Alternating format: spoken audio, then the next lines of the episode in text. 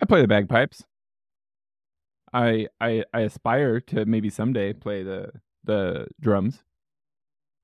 In my pipe band, I have a lot of fellow pipers who have uh, dojo memberships, and our and my pipe band actually also a perk for being pipe major is that the pipe band pays for a piper's dojo uh, membership for the pipe major.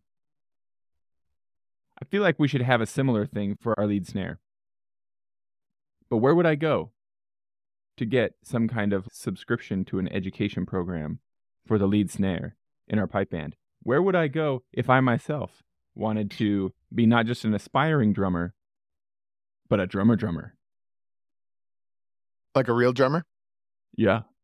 I want to be a drummer boy, but how? I think that you've actually, uh, I think you've accidentally stumbled on a question that uh, we used to get quite a bit uh, here at the dojo, where uh, we're doing lots of good things for pipers. Pipe bands are really interested in getting involved. However, um, there's drummers in their band as well, and if if you just buy someone a buy all your members a piping membership or something like that, it kind of leaves the drummers behind. So you know, needless to say, we would get that a lot. And of course, we're very interested in pipe bands generally here. And I think we also think that, you know, snare drumming and bagpiping are, if you follow the dojo methodology, I mean, really, ba- it's all basically the same stuff. You know, it's just a different sort of medium that we're going to play on. And interestingly, when I first met Ed Best, who's our guest today, we started talking about just this sort of thing and we started brainstorming ways that the way we teach could fit together. And the result was Dojo U snare drumming, which interestingly, you might be surprised to know, listening out there, has we, and as a matter of fact, I'm surprised because I think time has really flown. We've already been doing this for about a year and a half, I think. You know, we've had Dojo U snare drumming side project going on with members working with Ed many times a week, and it's been pretty cool. Having read through Finding Bagpipe Freedom so much recently, I feel like I can imagine how. I mean, you say it's essentially the same things. Am I being overly simplistic when I think to myself, like my brain start, starts going straight to those chapters that are about rhythmic accuracy? Right? Is that kind of like the core of what's the same? Yeah, Ed, why don't you jump in on that oh, one? Absolutely. It's exactly the same. As a matter of fact, when we do our drumming program, the phase one part of it, it's identical to what we do with the pipers. There is no difference. The foundation, for example, we say we build a new house each week. It's exactly the same before we start adding on to it. So rhythmic accuracy is super important from that foundation. But then the drummers do more subdivisions of the pipers out of necessity because we don't have the duration. But other than that, it's identical to what we do with the pipers. And I think, eh, Ed, that it's the rhythm of the pipe tune that everybody starts with, right? Correct. Uh, Phase one for the drummers is identical to the yeah. pipe score. Yeah, exactly I love that. Same, exactly the same. And then it's funny how often when we go into the drum score, the you know the phase two version, which is the same rhythms plus a few more things, how often they line up exactly most of the way through. So there's a lot of the work is already done for the the framework of the drum score if you've done exactly. your phase one foundation. I like that a lot. And I mean, when you play a drum score, are you just you're just mirroring, you're trying to do like as close to the exact same rhythm as the pipers as you can all the time. That's the rule, right? No, no, it's not. The drum score goes off, it branches off in like uh uh wildly different directions. Like a drum score is there to sort of augment, complement, but you're not mirroring the rhythm of the pipe score so you know from that base where everybody's doing exactly the same thing ed you, you have a score a drum score of the week that we're doing that's it's complementing the pipe tune of the week but it goes off in a different direction can you speak to how the freedom ideas and layers are you know i think they're identical in spirit but like the actual specifics are probably maybe slightly different exactly so we have the same essentially the same groove all the way through the tune. But, you know, with the groove, you might play some of the notes and not others. But with the drumming, especially, we will play over top of the groove and it will be related to, and a good way to put it is it enhances the tune, but it always comes back to the groove and come, goes away from it and comes back. It would be very boring to just do the exact same thing as the pipers all the way through. It wouldn't be very interesting musically. But as far as the freedom phases go, phase one, again, identical to Pipers. Phase two, same rhythms plus a few augmented rhythms. But then in phase three, we start decorating. So we start adding on some buzz strokes and some bounce strokes as opposed to just regular, you know, taps. Basically, you get some a little bit more texture to the tune, right? And then after that, we start adding in accents. As far as the drummers go, they have to read the roll abbreviations. So if you write in bunch of buzzes, it starts forming what will become a roll, but then you have to see what it looks like in phase four. In phase five, we get to add all the embellishments and then play things up the tempo and I, a little bit closer to tempo anyway, and then expect it to smooth out a little bit as far as the way the buzzes overlap with each other. So it's a whole different level of play when you get to that part. That sounds super cool. I'm still experiencing the revelation period, which maybe is a little bit longer for me because I went so long without realizing it. That about about simplifying tunes, Mm. just that basic idea, right? I spent years. I, not only did I not think it was a good idea, I had some students every once in a while who would show up wanting to do it, and I'd be like, "That's a bad idea." You know, then you have to learn the tune twice. You know, I didn't get it, and so having only fairly recently started to catch that vision it puts me in the mind of yet another thing about my ignorance is that it was 2017 when I remember the first time ever having this experience. I believe at the time I was a pipe major and we were getting ready, we were getting a competition medley, probably an MSR. We are getting a, a, a, an MSR ready. And I remember having this experience where as as I and the pipers were playing our part, there was something magic between us and the snares where it suddenly went whoosh, like Mhm. it was just like oh that's what that's supposed to be like Mm. and maybe it's on me for not paying attention but there was something magic that happened that i think is actually what's supposed to be there all the time and so as you describe this idea it's blowing my mind you know and that's on me for being simple right and never even thinking about it at all right but to take the simplified pipe score and that is the start for the drum score it, that's I mean, it makes so much sense, but I it blows my mind to even think about it. Now that you describe it, yeah, that makes so much sense. the drummers have discovered through the year and a half of doing this, the most important phase for them actually is phase two, because that is the Mm. actual rhythm that we're going to be playing all the way through. Now we add some variations to it, like I said, buzz strokes or bounce strokes as opposed to just tapping it. But those rhythms are the exact same rhythms throughout. So once they get phase two, it takes us the longest, I guess, to get through phase two. But once you Mhm. get that, the other ones are relatively easy because you're just embellishing it. You're not learning anything brand new anymore. We also learned that sometimes in the same type of tune, once you've learned, for example, the first line, the first four measures, how often do some of those themes repeat later on? Oh yeah. so yeah, the first line takes the longest to learn. And then after that, we say, hey, remember we did this down here? Let's just take a moment, one minute, and recognize that. And then all of a sudden, the rest of the tune goes way, uh, we get through it more quickly. If you've done the work properly, it doesn't take much longer to apply it somewhere else in the tune.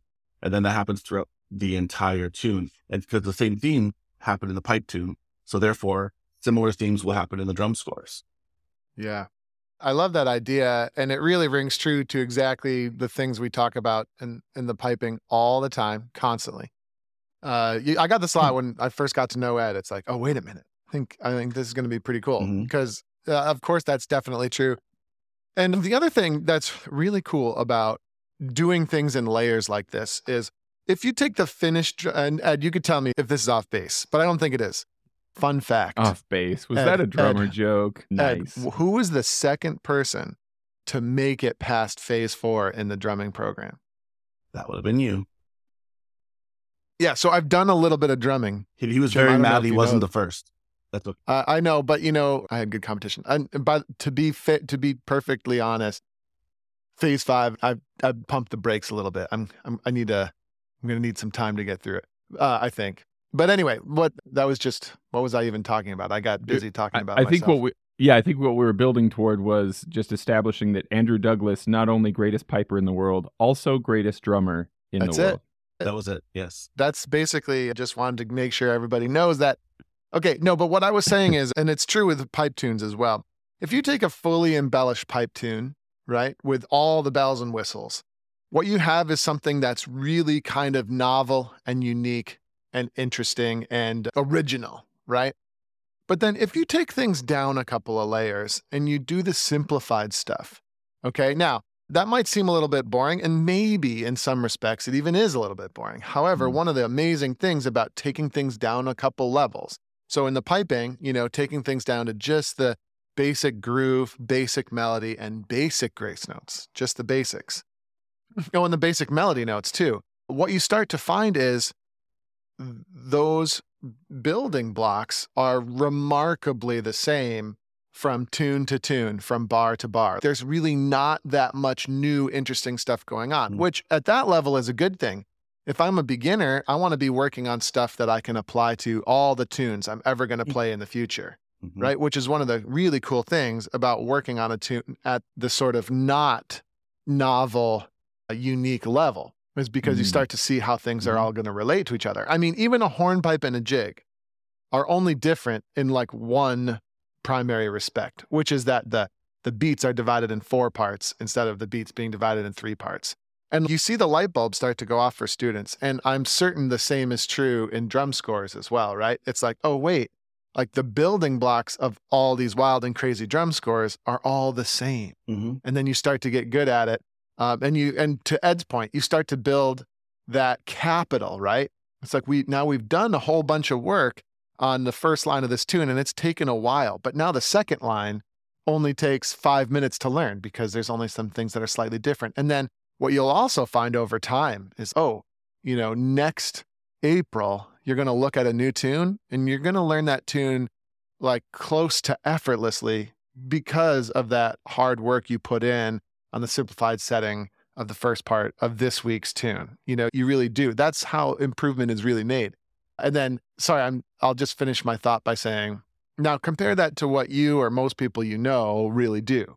You get the new drum score, right, Ed? Mhm. and you just start whacking away, hoping for the best and the fully embellished score with all the rolls and the accents and the drags and the flams and all of the dynamics, and you're trying to do it all at once. Not only is that not going to work that great, but you're not going to get better in the process of studying that that piece.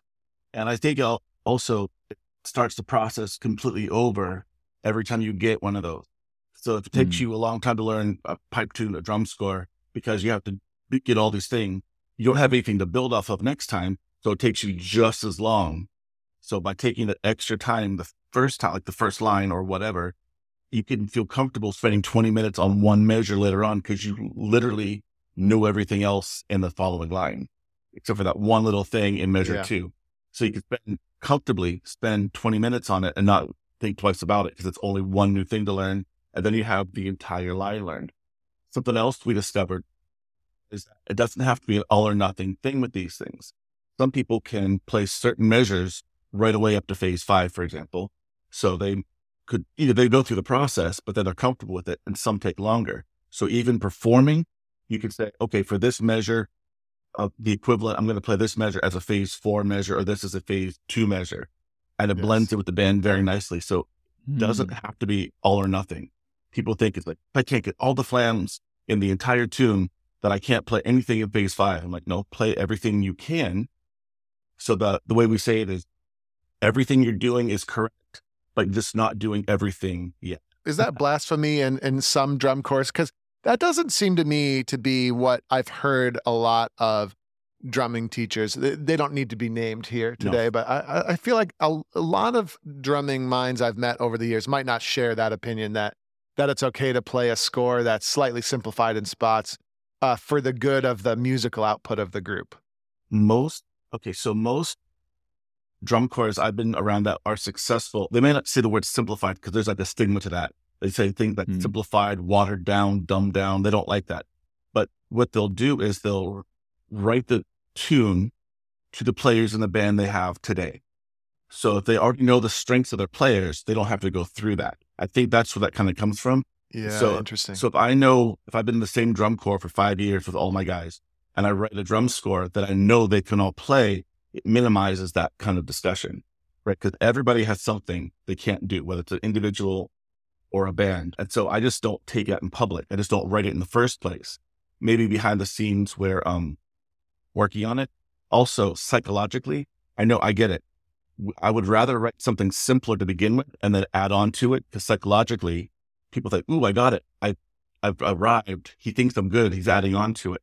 But if I write it too difficult for my drum corps, and then I have to take stuff out, they feel like they failed, and so that's mm. a psychological battle you have to fight. Which in reality, they didn't fail.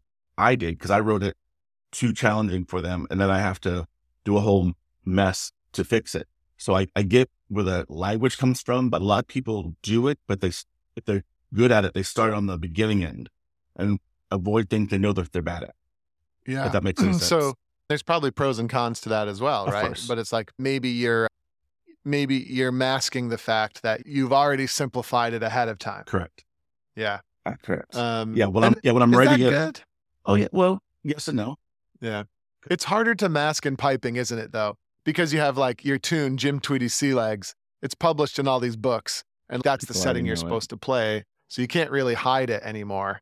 That, oh, this is a simplified setting. But meanwhile, drum scores are often just written specifically for specific situations. Right. So you can come out with a unique composition each time. Right. Nobody knows there used to be a flam there. They just know whether you play cleanly or not.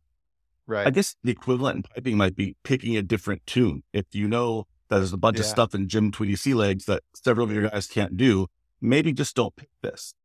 You Yeah. kind of play to the lowest common denominator. yes. But the idea is you should be building up your lowest common denominator as high as possible yeah. in the background, right? One of the things I hate, or hate is a strong word.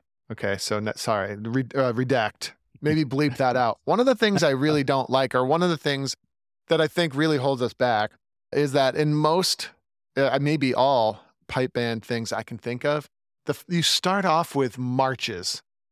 For years and years, your band is supposed to play marches, but there's more to playing piping and drumming music than marches. And what I mean by that is everything that you play is in, you know, two four time or it's in this one e and a two e and a kind of swung simple time groove. Like maybe you play a three four march. Like maybe you you have a bar with three beats in it, but there's no jig grooves, there's no hornpipes, there's no round idioms for a really long time moving forward. So are we kind of boxing ourselves in and creating the monster that we then have to sort of like unravel further on down the road? I get that marches mm. are traditional, but it's not really giving us a lot of exposure to the key rhythmic things that we're going to need moving on down the line. Hmm. Do you think that yeah. might be like the seed that is planted that then grows into all of the problematic discussion about how do you do strong, weak, medium, weak with a Strathspey later? Do you think that's part of it? Is that we spent such a long time focusing on just like one, two, three, four, one, two, three, four, that then anything else is Yeah. I definitely think that I definitely think that it's like because you're just looking at this one single slice of the rhythmic palette that you that it, it definitely it doesn't encourage you to understand what rhythm is really all about until like years down the road. It's like, oh, now we're in grade 3 Mhm. and it's the first time I've ever played a jig in a band. Which brings Mm. an interesting thing I've thought of before. The difference between this, you'll see how this is related in just a minute. The um the difference between a pipe major, band director, and a music teacher. Like the the band director, the pipe major says, We have XYZ event coming up. We all have to learn this tune for this event. Right. So if there's a quick march medley competition coming up for your grade five band, the pipe major's job is to get those tunes ready for that event or whatever event.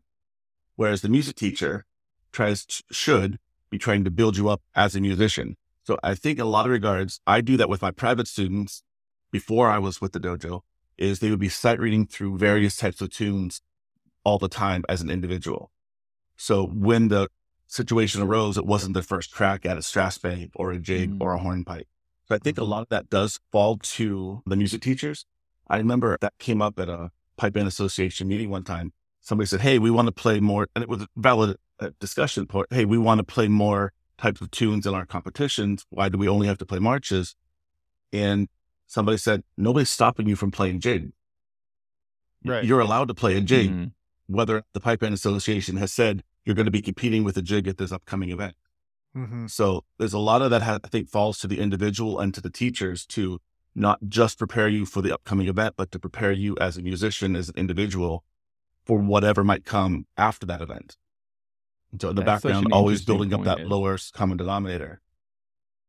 I, Yes, I feel like. I can imagine having been in this position so many times, basically forever since I since starting piping, that it seems kind of like there's always something coming up, and it's often I at least you know talking about me. I'm in like a normal band, right? I'm a normal person. I'm not. I'm like I'm not pro like you dudes, right? It's for a lot of us normies out there. What's coming up is usually either a lower grade level competition or a parade gig where we're going to get the money for to keep the band going.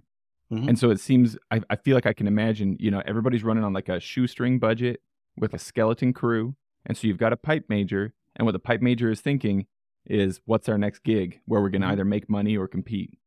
And they're to and even if they have the best of intentions, they think I want to help my pipers and drummers develop, you know, I want to do what I can, right? Even if the, that intention is there, the preference is always going to go to what's coming up. And we got to get ready for that. So if a pipe band can find a solid person to be their like music director or like music instructor, then you can have somebody else who is with as much commitment going, and this week we're going to look at, you know, something to totally different, you know, just for sake of looking at it, you know? Yeah. Yeah, I never did this before, but if I was in charge of a pipe band today, I think I would I would think I would use the tune of the week in my pipe band. And by the way, it could be cool just if your band was on the dojo program, you could just use the dojo tune of the week. We publish a new tune of the week every week. But like, you know, for the group to get together and spend not like a long time, but maybe spend 20 minutes together at the beginning of practice, maybe just getting warmed up on things pertaining to the tune of the week. Just something new, something different, something fresh every week before we get into mm-hmm. the rote material. Man, like I could just see that really paying off over the course of a season or two, mm-hmm. just getting people exposure to those new situations. And because then, you know, suddenly you got your E doubling in this new tune and you have your aha moment, or maybe you have your some sort of drumming rudiment in a different tune and Mhm. you're like, oh, wait, I get it now Mm-hmm. and then that's going to benefit the band in a whole bunch of different ways. Yeah, variance. I've, I've for us, it's the it's the concept of you know using as much variance as reasonably possible because variance is what really amplifies the speed and rate and quality of learning. I think. In a- previous life, I was a uh, school band director, and a very common thing for warm ups was a bit of sight reading. So Yeah. same type of type of concept. They'd have some rhythmic exercises, some scales, and then maybe just one small little passage of sight reading, something they've never seen before. Pass it out, play through a couple times, and pull it back in. And the first couple always went horribly.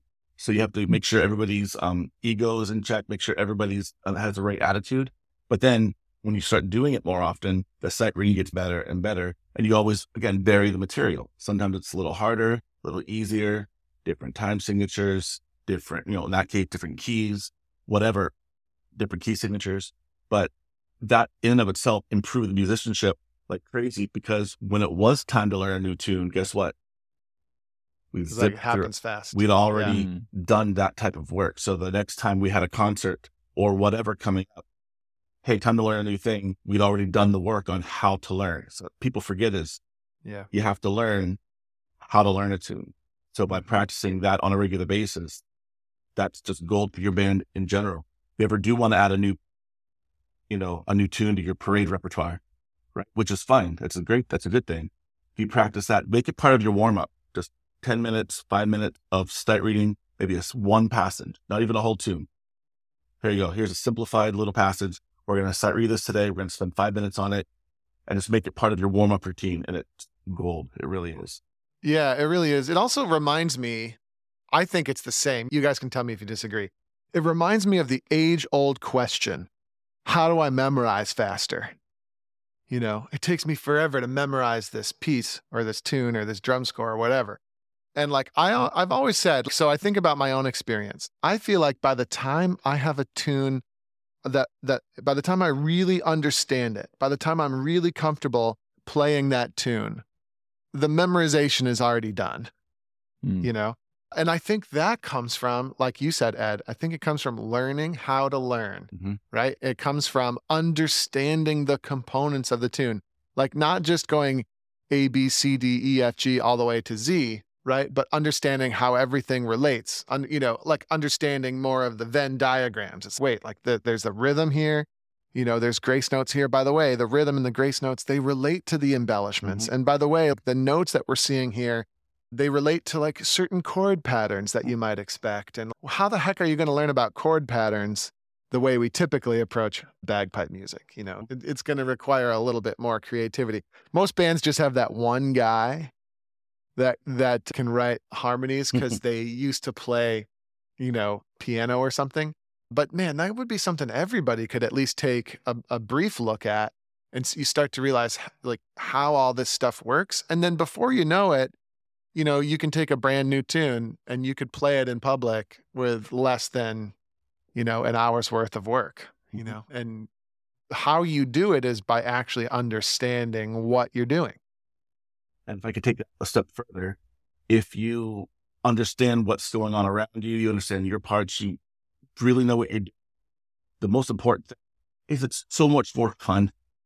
It's Yeah, so much more fun to know what you're doing as opposed to guessing and hoping you don't get yelled at, which Yeah. I think several people listening may be in that position or have been in that position. You play through it, whether piper, drummer, and then you stop and you look.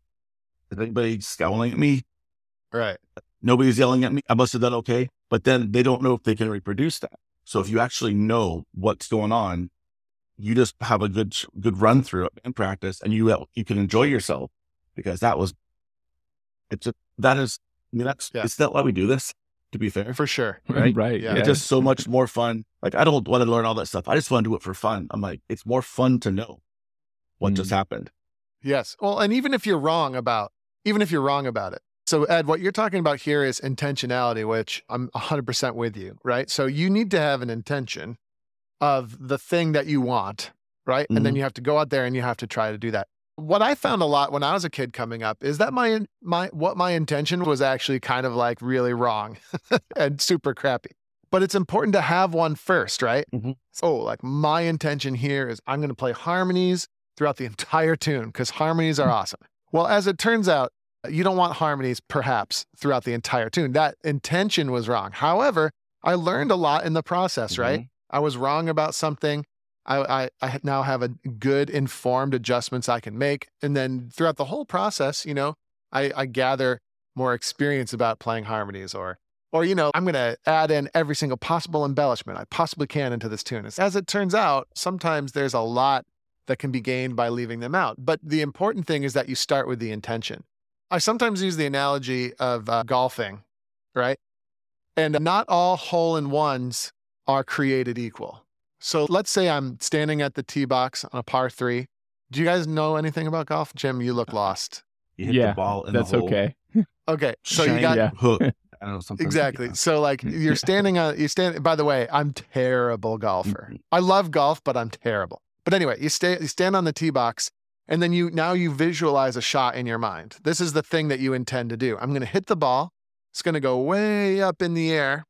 Okay, it's going to land a few feet in front of the hole and then with any luck it'll trickle right into the hole. Hole in one. That's my that's what I'm looking for here. That's my intention. Right now, you actually hit the ball. Uh, so let's say you let's say you actually do that. You hit the ball, it goes up in the air, lands on the green, right right in front of the hole, trickles in. Right? That's option number one. And the score you get for that hole is a one. That's a hole in one. Good for you. Now, the other way to get a hole in one is to hit the ball. It bounces off 18 trees that you didn't even notice were nearby, skips off the water, bounces off the side of a sand trap in the hole, smashes into the the actual flag part of the flag, and by some miracle drops in the hole. You get the same score for both of those shots. Okay. But one of those shots is good and one of those shots is bad, regardless of the score that you get. So the power of intentionality is really important. You have to kind of have a clear idea what you're trying to achieve.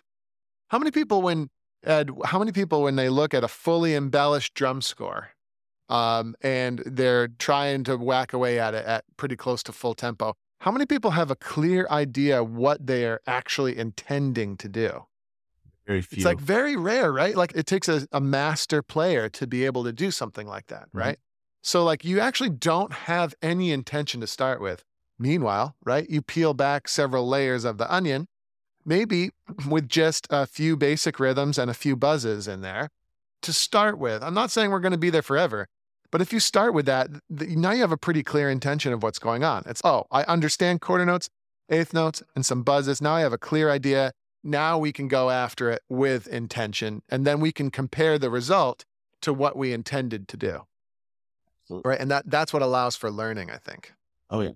You um reminded me when you said you're trying to throw all those extra embellishments in, all the extra harmonies. When I first started writing drum scores, I had a brain would essentially brainstorm every idea possible, and I wrote every one of them down. I didn't complete the brainstorming process, which was eliminating the bad ideas. Yeah. And so I put Mhm. everything in that I could think of.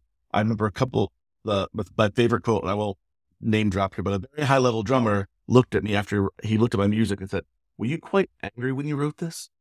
The very thick Scottish accent. I was like, I, I, th- okay. But then, to be fair, he also was very constructive and said, Hey, why don't you try this and this and this? And then he was correct. And then I, I learned from it. But yeah, so I, I know what you mean. I, my intention was to write the most complex, interesting drum score, but it turned into white noise because it was so Yes. busy. It was nothing to latch on to, right? So I've learned how to hopefully gotten better at writing stuff that makes more sense musically, not just technically, and not just Mhm. showing off how many notes I can physically play in a set amount of time. Exactly. It seems like that's I, I think it's kind of cool though, kind of beautiful just to hear both of you describing these experiences and think about how like where I've seen it in my own playing as well and just to think this might be one of those situations where anybody learning any kind of music, the pendulum has to swing too far first, right? Before you know how to or realize that you can or ought to bring it back to center, right? yes. You have to go through this phase of insanity for a little while. yeah, was it to Yeah. make an omelet? You got to break a few eggs. That's right. Yeah. I broke Maybe. dozen. Yes. Yeah, many, many, many. But I also think that uh, I also think that we a lot of us put ourselves in posi- in in the position to not be able to recognize whether there's a pendulum there at all, right? Mm. And we put Yeah. ourselves in these situations where it's like bagpiping is this thing, and you do this thing, and you just do as you're told, and that is bagpiping. Or, and I suppose today, in today's case too, is this is drumming. This is what you do. Please just do this, and that is what you do. And then it's you're not putting people in the position to think things through and to actually understand what the different components of things are, what they're trying to do. And so, and then you just end up lost in the weeds, right? Mm-hmm. And that doesn't really serve anyone. The, you know, the good bands I've played with over the years, it's like all the individuals have that clear thing that they're clear on that what they want to do, right? And then they you bring that to the band practice and then everyone, you know, everybody has their own set of skills that that can be applied, right? It's not just like monkey see, monkey do all Mhm. the time. One of the things I tell my student along those same lines is learning this tune or or even more basic membership in the band or learning a specific tune is not an actual goal. Right. Your goal that's the outcome, that's the side effect of the goal. If you learn about quarter notes, eighth notes, seven stroke rolls, tarluas, whatever, and you could do those well, you could play any tune you want for any band you want for any reason you deem your newfound abilities worthy. Period. Right? I love That it. sounds Yeah. like freedom. Doesn't it? It sounds exactly like the first, uh, like the introduction of finding bagpipe What's freedom. funny is I doesn't talked like this before I met Andrew, which is why this kind of Yeah. Makes Yeah. I mean it's like it makes perfect sense. The one we use in bagpipe freedom is when it, it, well, or it's the idea that what we're developing here is actually a technology, right? Mhm. So you're developing a technology to be able to play music. And so if you're a drummer, you've got drumsticks and a drum. If you're a piper, you've got, you know, your bagpipe and or your practice chanter, right? That's a technology that we want to use. Now, a lot of pipers when they first learn, they want to learn how to play Amazing Grace. Okay. But to Ed's point, Amazing Grace is not the goal. Mhm. Amazing Grace is a really cool byproduct uh, of what you'll get when you actually develop the technology of being able to play music on your instrument. It's just like when you drive a car, right? Or when you get a telephone. Like back, remember telephones? Bef- Mm. Before uh, cell phones, you used to want to have, you used to want to use the telephone so you could call your girlfriend. But the real power of the telephone is that you could call anyone you want anywhere in the world at any time and talk about anything you'd like. You know, that's an incredible technology that, you know, it's cool. You can absolutely use it for playing Amazing Grace, but then the possibilities are truly infinite. However, to Ed's point, if your goal is only to ever play Amazing Grace, then you're going to miss the whole point. It, it makes me think a little bit about how, and I feel like this progression happens probably with any musician in any genre of music that they're playing. That maybe in the early stages, you build up almost like a catalog of which songs you can play, you know? And then if development continues beyond that, eventually you reach this point where it's as a musician, maybe you'd ask a musician, which songs can you play? And they no longer have an answer for that because that's not really it anymore. It's more like Mhm. you're doing music. Mhm. I feel like I see it a lot in some friends who I have who both play and teach folk and bluegrass music. So I, I get to be exposed to like early folk and bluegrass musicians have the standards that they've learned. Which of the standards have you learned so far? Well, I've learned this one. I've learned these three. I've learned these six, right? But then deeper into development, it's more like, well, I mean, to, to you guys' point, it's like the two things the amount of time spent doing music and the education about what are the building blocks come together to make it so it's like you can just be here in a groove and go, I know what this groove is and get right into it. And you can be hearing a chord progression and you have the knowledge go, oh, that's one, four, five, and we're in G or whatever. Mhm. But you don't even have to think that way, right? Because you know what those building blocks are. And it becomes this other thing where it's not like, this is Amazing Grace and this is exactly how I learned it. So I'm going to play it exactly that way. It's like, oh, this is where we're Mhm. going. I'll go along with you. Does that make Mhm. sense? Does that resonate? Totally. Absolutely, yeah. That's exactly it. And also, you I don't even have to out. know. Yeah, you don't even have to know. By the way, if you're like a guitar player or or a drummer or anything, you don't have to know Amazing Grace to play it. Amazing Grace has a certain melody, but if you're playing chords to accompany it, like you'll probably be able. Like, Amazing Grace isn't that hard, right? It's just the usual four chords. So one or two listens through Amazing Grace, and you're good. You'll be able to strum along or play the organ or whatever. Mhm. And then I remember I played a lot of drum kit when I was in high school, you know, and it's the same thing. Once you realize, like, because I remember I had buddies and all they wanted to do was play Rage Against the Machine. And I wasn't that into Rage Against the Machine, but they knew I could play drums. So they're like, will you please come jam with us? And I remember Trevor was like, it goes like this. doo-doo, doo-doo, doo-doo. And then, but because you understand 4 4 and, you know, you know, some, a few different rock grooves or whatever, then you can just start bashing away. And it's like uh, 85% of the way there. And then you can refine it. Mhm. Now, was I playing exactly what the drummer from Rage Against the Machine was playing? No, I wasn't. It wasn't just copying. It was Mhm. like, you know, you're just applying those sort of grooves. And and I think that's true. It's like the operating system versus apps, you know. Once you Sure, have a yeah, great yeah. operating system, right? You can develop any app for it, right? You know, you can run you can run your accounting software on and you know, on a Android or on a iPhone, right? Different operating systems, but they're able to perform the same things and they can run the same types of software just by like sort of applying the concepts.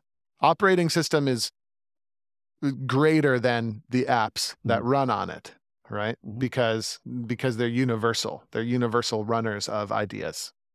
That, I think that's a great metaphor. I mean, and and it feels to me too like most of us, eh, wh- however much we might learn about um, what's going on inside of a computer, right?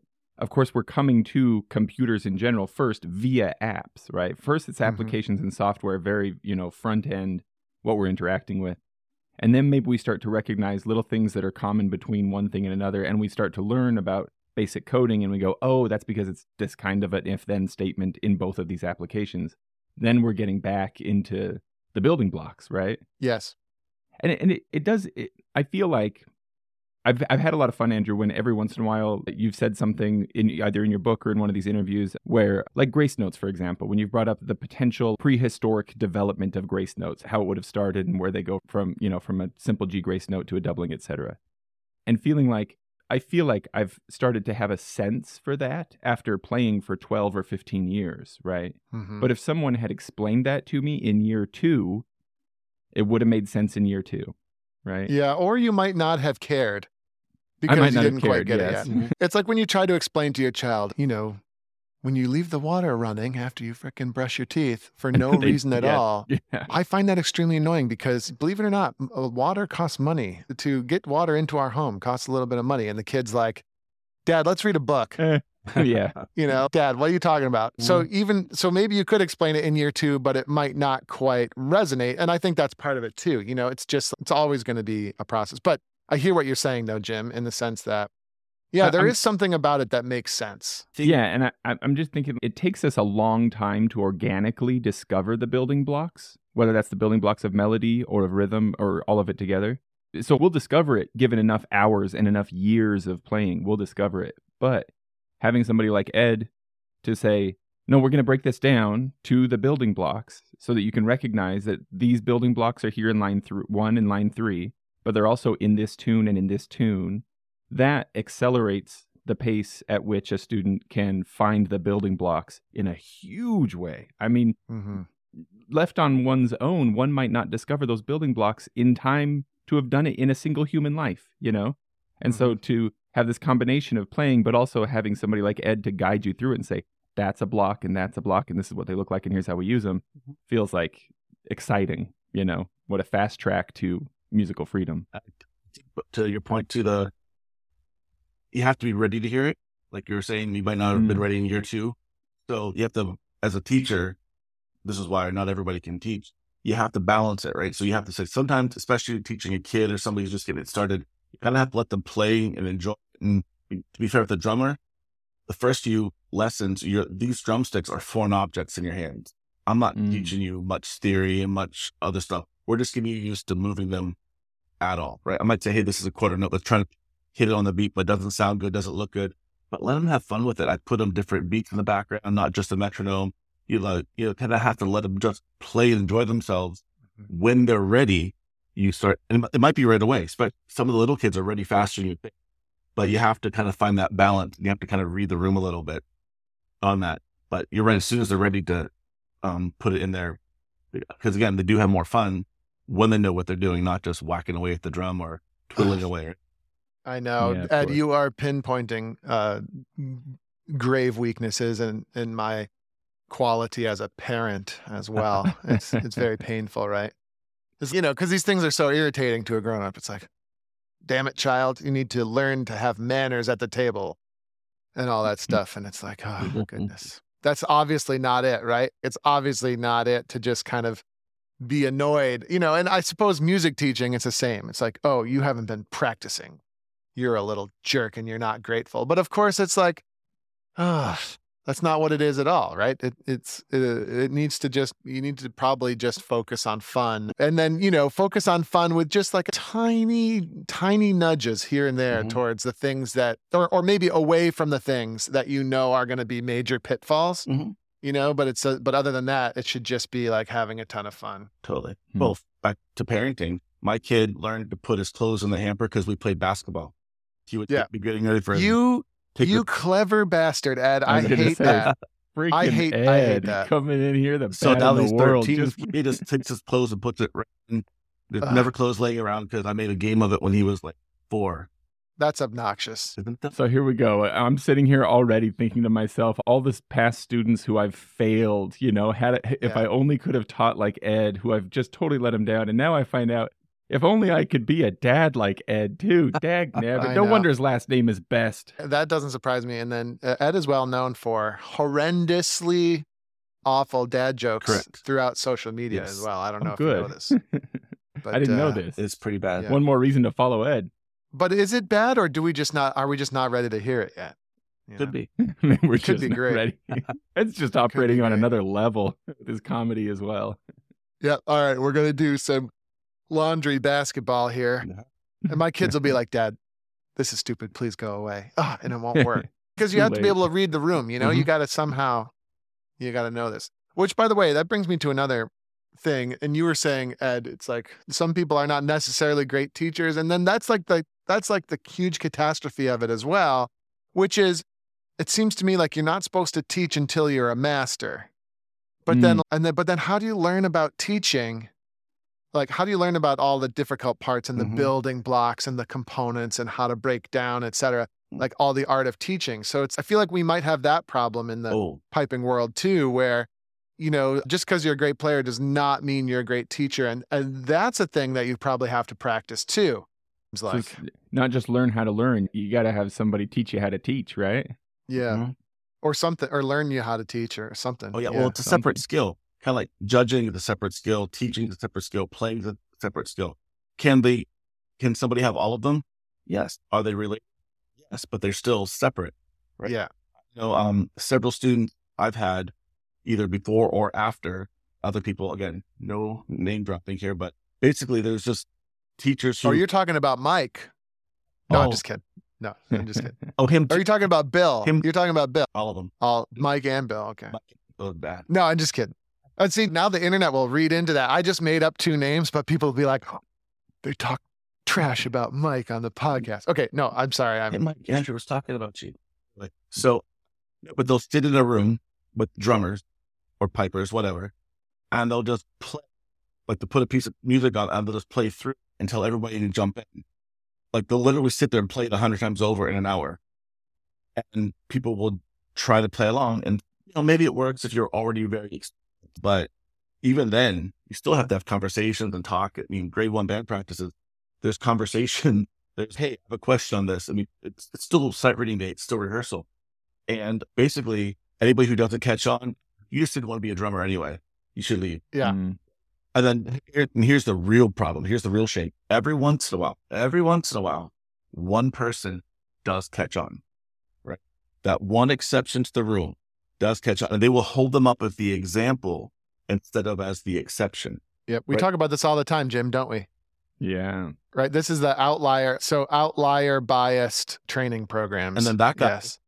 whoever was taught properly maybe wins a bunch of trophies and medals. Wow, that guy's awesome. Look, your teacher's awesome. I want to learn from you because you have a bunch of trophies without actually getting into their educational philosophy or Yeah. teaching methods or personality at all. They just well, and they'll- they'll do the same thing. They'll sit there and play the practice chant, drum pad. We'll just catch on, just do the thing. That's exactly right. And That's, just, that's exactly right. And what do all outliers have in common?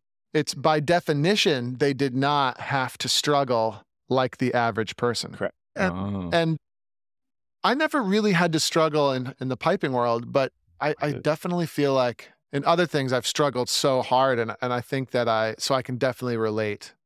Yeah, it's really interesting, isn't it? It's, it's fascinating. You're bang on, Ed. Mhm. You're exactly right. we you're all a I'm trying good guy. now. I talked to. I'm trying. I I know I'm gonna know exactly who it was as soon as I stop talking. But a friend who I was talking to had some experience in hockey as well, and they were talking about having brought in like they were doing like a pee wee league hockey thing, and they brought in like a like an NHL pro, like a really good hockey player, paid all the money, you know, did a fundraiser for it, just all the all this work to get him in there, and they had this whole Saturday morning that was gonna be like this great hockey player teaching the kids how to play. And they're like, "All right, what can you teach us?" And the hockey player like drops a puck on the ice, does a slap, a, what do you call it, a slap shot. All everything I know about hockey comes from Mighty Ducks, just like everything I know about Yeah. golf comes from Happy Gilmore. So I, Exactly. but he does a so shot, I think you're right. I think a slap shot is a thing. and so he does the slap shot or whatever the thing was, and he goes, "That's how you do it." That was the guy's presentation. Like that was that was it, you know. Yeah. But that's the problem, right? This guy was probably an outlier, probably amazing, right? But because of that, never learned how to teach. So people are like, he's amazing. Let's get him come teach. He's, I am amazing. I will come and teach. You know, here's how I do it. yeah, here's how you do You it. know? Just hit it really, really hard. Yeah. That's right. I, I think, but I also think even if you're not like, let's say, the, some sort of magical outlier, what does tend to happen is you, what do they call it? Wittgenstein's la- uh, ladder, maybe? It's once you reach a certain point, you can throw out information that you used Oh. early in the process. yeah. right? So you get your skills, you get your skills, and now I can play a Strathspey easily, just sort of like intuitively. I've built up those skills. So now I'm, I've sort of forgotten about, or I'm, I'm out of practice just doing the absolute basics. Yeah, So now when I try to there, teach- right? Yeah, when you try and teach a beginner, you honestly probably don't really remember or know. If you're an outlier, maybe you never even really thought about it. But even if you're not, it's you know you you might not be in touch with that. Mhm. I find that to be true in a big way. So you when you see sometimes you see like a piper who's been playing for six months and they call up. Ooh, I had I almost dropped a name there. It doesn't really matter the name, but then you call up like you know just fill in whatever the best player in the world you can think of is right. You call them up for Skype lessons, and it's like that differential there. It's I'm not sure that's going to work. I Mhm. think that person who just won the gold medal or the Glenfiddich or whatever it is, It's like for them to teach other high level players makes a ton of sense to me because you're like, hey, you know, maybe these slight nuances could be, you know, this is what I do with the slight nuances. And those players make sense. Uh, and then there's a certain type of teacher that's ideal for working with beginners, which, by the way, I'm not necessarily saying I'm the best at that, you know, think I'm all right, but, you know, I might not be the best at that, but it's because they really are in touch with that level of skill and they're really up close and personal. They're remembering what it's like. They're able to communicate to you and help you bridge the gap. I really don't think that you have to be an incredible piper or drummer to be an incredible teacher, especially Mhm. of beginners. Hmm. I have a, I think I have an interesting story about that. The first time I ever really taught somebody, I think I was a teenager. I was okay. I was like a grade two soloist. I was doing okay. Somebody said, Hey, can you please teach my kid? Same type of thing. You won a bunch of medals. Can you please teach my kid? I'm like, I wasn't a teacher. I was just some kid. So if you can hear this on the microphone, but let's learn a five stroke roll. They're like, what the heck was that? You know, just a five stroke roll, like slap shot, right? And then I just do that. They didn't know what I was talking about. So I Yeah. said, oh. I said, oh, I can do that. So little by little, we and we kind of did that with all the rudiments, and all the rhythms, and all the techniques. I kind of I learned very quickly that that just showing them wasn't going to work. So we broke Mhm. it down. Now here's a this is why I think it's interesting. They they were doing great, but coming up, it was a couple months later. Uh, this is this is a very short amount of time, just a couple months of me teaching this guy. I had my next solo competition, and I went out there, and I started, and I was as soon as I started, I knew I screwed up. I was so mad at myself because it was so horrendously slow. I was playing mm. way too slow, but I was smart enough not to speed up. I just like, okay, I'll maintain my tempo and I'll, I, I'm going to just dig in this and get as many dynamics as I can. So I'm thinking, I've gone so slow. I could think ahead that, oh, that one flam coming up, I'm going to play that one extra quiet. That one roll, I'm going to do a little, bring that one accent out, all that stuff, right? And I finished the solo. I walked up to my, my teacher and I apologized. I, and I've never done that. I walked up. I'm so sorry. I screwed that up. He goes, what are you talking about? What do you mean? What are you talking about? That was great. That's probably the best you've ever played. I'm like, what are you talking about? That was terrible. Too slow. Mhm. Luckily, somebody had recorded it to me because I understood my basics so much better because I had been going over it with my student. Everything felt slower to me. I thought I Oh, was yeah. too slow. I was at full, full tempo. Like I, now, I you have the words I say. I felt like I was in flash time, right? So to Mhm. me, everything felt slow, even though it was going full tempo. So it's funny. The better you understand your basics like that, which to me, I hadn't gone over my own basics in quite a long time. So by showing my student all the basics, that slowly and broken down, my basics got Mhm. better. That was one of the times in my playing career when my playing just shot up from me going back and reviewing my own basics by showing him. So it was very, yeah, I won that competition, by the way. Yeah. Yes. It was like, again, a grade two solo, whatever. I was in grade one shortly after that. But yeah, I had no idea what was going to happen to me. And I'm glad somebody had recorded it because that particular teacher, while he wasn't me, he was also honest. He wouldn't have just said, oh, no, you're fine if it wasn't. Yeah. It was very interesting to me how it just felt so different. It didn't feel frantic. It didn't feel too fast. It felt nice Mm. and probably even too slow because I understood my basics that much better from just a couple months of doing that with that one student. So there's, there's a lesson in there somewhere. You feel less frantic when you understand your basics better as you're going to play whatever Yeah. your next step was, right? Well, and it seems like then in in so many ways, like teaching was the best learning. You know, It was, like- oh, it was very good.